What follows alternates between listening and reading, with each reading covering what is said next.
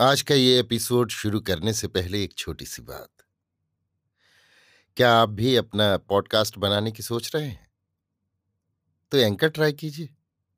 ये पॉडकास्ट बनाने का सबसे आसान तरीका है। नंबर एक, ये फ्री है। नंबर दो, इसमें कई सारे ऐसे टूल्स हैं जो आपको अपने फ़ोन और कंप्यूटर पर रिकॉर्ड और एडिट करने की फैसिलिटी देते हैं। नंबर तीन आप अपने पॉडकास्ट को डिस्ट्रीब्यूट भी कर सकते हैं, जिससे इसे स्पॉटिफाई और दूसरे प्लेटफॉर्म पर सुना जा सके। तो डाउनलोड कीजिए फ्री एंकर ऐप या विज़िट कीजिए एंकर डॉट एफ़ पर अपना पॉडकास्ट स्टार्ट करने के लिए। ये तो थी एक छोटी सी जानकारी, और अब शुरू करते हैं एपिसोड का सिलसिला। तो आज के एपिसोड में। लीजिए सुनिए। आचार्य चतुर्सेन शास्त्री के लिखे उपन्यास, वयम रक्षा माह का छियासठवां भाग, धनुष यज्ञ, मेरी यानी समीर गोस्वामी की आवाज़ में। मिथिला के राजा सीरध्वज जनक ने यह प्रण किया था कि जो पुरुष जनकपुर के पिनाक धनुष को चढ़ाकर बाण संयुक्त कर देगा, उसे ही वो अपनी कन्या सीता दे देंगे। इस धनुष यज्ञ का निमंत्रण पृथ्वी के राजाओं को भेजा गया और पृथ्वी मंडलस्थ राजकुल के मुकुटधारी छत्रधारी राजा महाराज जनक की विश्वमोहिनी सीता को जय करने जनकपुर में आ पहुँचे। इस समय इन सब छत्रधारियों की चतुरंगड़ी सेनाओं की चहल पहल और हाथियों, घोड़ों, रथों और अन्य वाहनों की भीड़ भाड़ से जनकपुरी भर गई थी। देश देशांतरों से वेद वेदतर ऋषि भी आए थे। उनके निवास स्थान पर सैकड़ों बैलगाड़ियाँ और छकड़े खड़े थे। सभी अपने अपने सुभीते के अनुसार अनुकूल स्थानों पर डेरे डाल रहे थे। महामुनि विश्वामित्र भी राम लक्ष्मण सहित धूमधाम से आए थे। उनके साथ सैकड़ों वेद पाठी, बटुक मुनि और अनेक ऋषि थे। मुनि विश्वामित्र के साथ सौ छकड़े आए थे। सीरध्वज महाराज ने सब ऋषियों, मुनियों और छत्रधारियों का समुचित सत्कार किया। सबको यथोचित निवास और आवश्यक सामग्री दी गई। नगर में नित नई धूमधाम होने लगी और अंततः वो दिन भी आया जब धनुष यज्ञ रचा गया। बहुत से राजा भारी भारी सेना लिए बड़ी तड़क भड़क और धूमधाम से आए थे। सबके ठाठ एक से एक निराले थे, परंतु सबसे निराला ठाठ रक्षपति रावण का था। ये महाप्राण पुरुष अकेला ही पाँव प्यादे कंधे पर परशु रखे सिंह की भांति धीर मंथर गति से वहाँ जा पहुँचा था। उसे न किसी को परिचय देने की आवश्यकता थी, न किसी को उससे पूछने की चिंता थी। बहुतों ने उसे देखा और किसी छत्रधारी राजा का सामंत समझा। किसी ने एक आध बात भी की तो उसने उसे उत्तर ही नहीं दिया। एक हुंकृति कर आगे बढ़ गया। यज्ञस्थली में पृथ्वीमंडल के राजा उपस्थित थे। उनके मुकुटमणि सूर्य के प्रकाश में जगमगा रहे थे। रावण ने कमर में रक्त कौशे, वक्ष में व्याघ्र चर्म, कंठ में उपवीत, भुजाओं में वलय, कमर में रत्न कटिबंध और पैरों में लाल उपानह धारण किए। मुख पर लिपटी हुई चमकीली काली छोटी सी दाढ़ी खड़ी हुई मूछें, उन पर उभरी नाक और पानीदार गहरी काली आँखें, सिंह जैसे उठान और वृषभ जैसी चाल अभय दृष्टि, उसे जो देखता देखता ही रह जाता। सब राजाओं से उसका ठाठ निराला था। देखकर मुनि कुमार का भान होता था। पर विकराल परशु और ज्वलंत दृष्टि क्या मुनि कुमार की होती है? वो सब राजाओं की रत्नमणियों को घूरता हुआ उनकी उपस्थिति से कुछ भी प्रभावित हुए बिना धीर गति से यज्ञ भूमि में आगे बढ़कर वहाँ पहुँचा, जहाँ स्वर्ण के मणिजटित सिंहासन पर महाराज दैत्येंद्र बैठा था। दैत्येंद्र का तेज सूर्य के समान था, उसका बड़ा डील डॉल था। रावण ने उसके सम्मुख पहुंचकर तथा परशु कंधे से उतार कर कहा जयतु महाराज, कश्चित दैत्येन्द्रो देवासुर संग्रामेश्व, प्रतिहत महारथो, बाणो नाम महातेज। अथ किम? बाणोस्मी? अहम भिवादये कस्तवम भद्र। अहम रावणो नाम। आ अयम लंका भर्ता एहि एहि, स्वस्थायुष्मानम। अनुग्रहीतोऽस्मि रक्षापते इह तिष्ट त्वदागमनम जनकाय निवेदियामी तावत बाण की सूचना पाते ही जनक सीरध्वज अपने पुरोहित गौतम पुत्र शतानंद के साथ आ उपस्थित हुआ। बाण ने रावण का सप्तद्वीपपति कहकर परिचय दिया। सीरध्वज ने नम्रता और आदर से कहा स्वागतम अतिथय एतदास नमस्यातम। बाढ़ कहकर रावण ने आसन ग्रहण किया। जनक ने पुकार कर सेवकों से कहा, पाद्यमान, शुश्रूषामो भवंतम रावण ने संतुष्ट होकर कहा, वाचानुवृत्ति खलवतिथि सत्कार पूजितोस्मि विश्वस्तोस्मि अनेन बहुमान वचने नानुग्रहितोस्मि आस्याताम। इसी समय सब बाजे एकाएक ज़ोर से बज उठे। जनक व्यस्त भाव से यज्ञ भूमि में चले गए। किसी ने ऊँचे स्वर में पुकार कर कहा एव मार्य मिश्रान विज्ञापयामी उत्सरंतु उत्सरंतु आर्या उत्सरंतु और दूसरे ईशान कुमारिकाओं से घिरी हुई, मांगलिक उपचारों सहित जनक नंदिनी सीता ने विजयमाला लिए यज्ञ भूमि में पदार्पण किया। शुभ्र परिधान धारणी, लज्जावनता, जनक राजनंदिनी सीता पुष्पभार नमित वृंत किसी शोभा का विस्तार कर रही थी। सारी सभा उस सुषमा को देख चित्रलिखित सी रह गई। आगे चलने वाली चेटियों ने हाथ की छड़ी ऊँची करके कहा एत वेतु भर्तदारी के यम यज्ञ भूमि प्रविशत हो। रावण ने उत्सुकतापूर्वक दैत्येंद्र बाण के कान के पास मुँह लाकर मंदस्मित स्वर में कहा यम सा राजदारी का? अभिजनानुरूपम रूपम ही में हो गतिरपी खल्लवस्या मधुरा। दिष्टिया सफलम में अभिगमनम।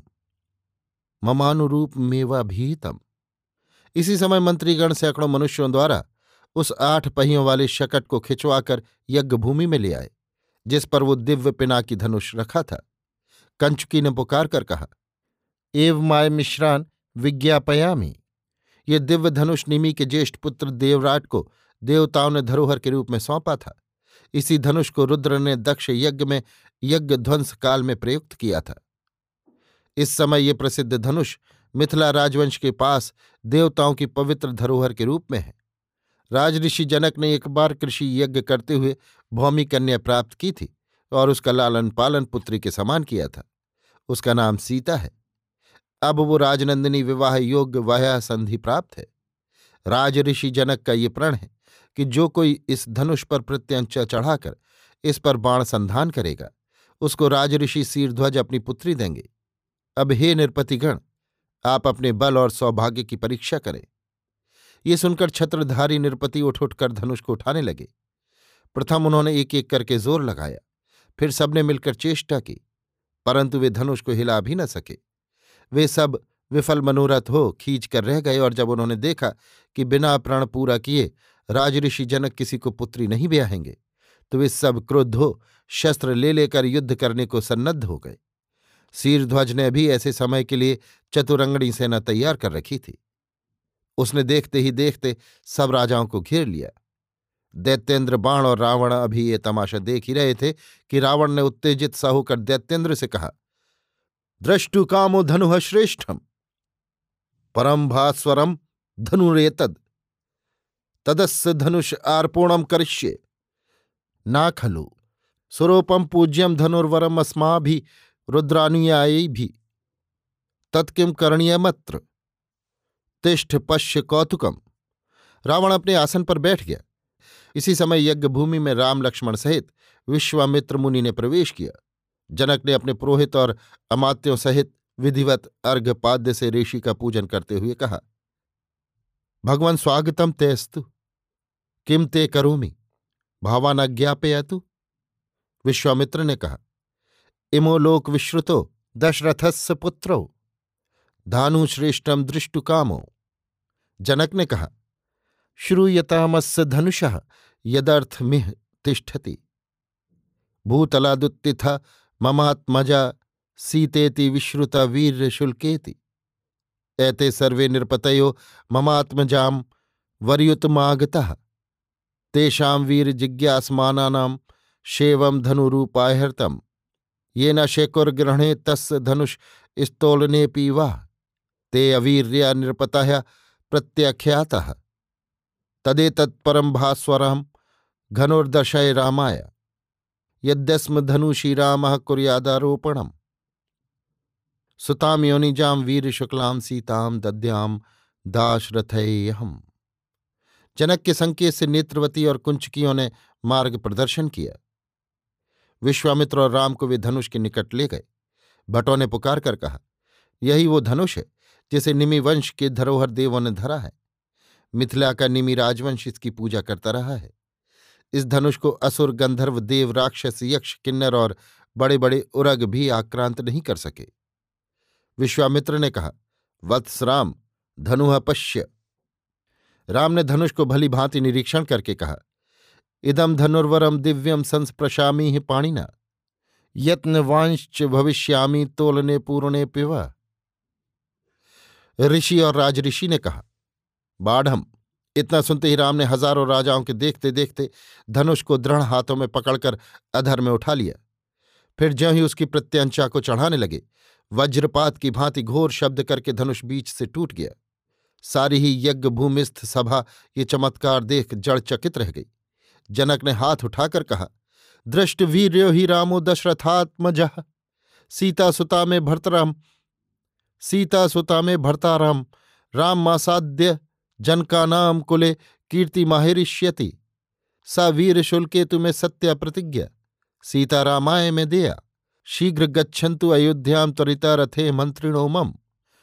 आनयंतु राजानम पुरम। कथयंतु सर्वशो वीर शुल्काया प्रदानम। सीता ने जयमाल राम के कंठ में डाल दी। बंदीजन विरुद्ध बखानने लगे। रावण स्तंभित हो ये चमत्कार देख रहा था। उसे सब कुछ चमत्कारपूर्ण लग रहा था। राम का किशोरवय लावण्य रूप और अति विक्रम देख वो स्तंभित हो गया था।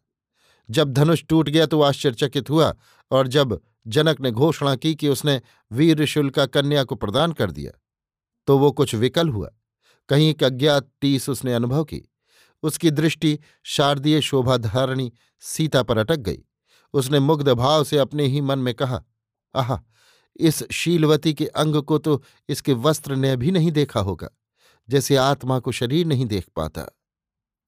रावण को ध्यानमग्न देख बाण ने कहा, स्थितो मध्यान दृढ़मस्मी परिश्रांत विश्रमिष्य।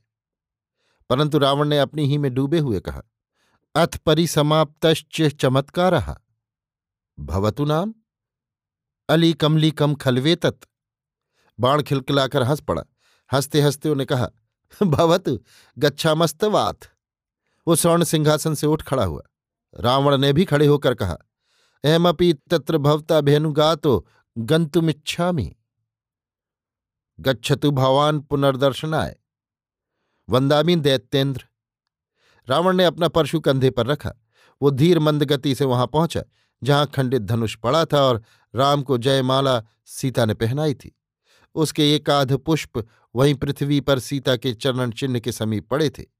उसने झुककर उस चरण चिन्ह की प्रतिका जरा सी उंगलियों के पोर में छूकर हृदय से लगाई।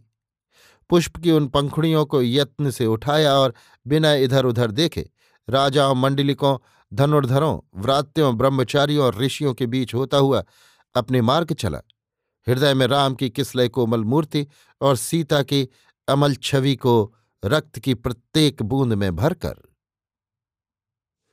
अभी आप सुन रहे थे आचार्य चतुर्सेन शास्त्री के लिखे उपन्यास। वयम रक्षामह का। छियासठवां भाग। धनुष यज्ञ। मेरी यानी समीर गोस्वामी की आवाज़ में।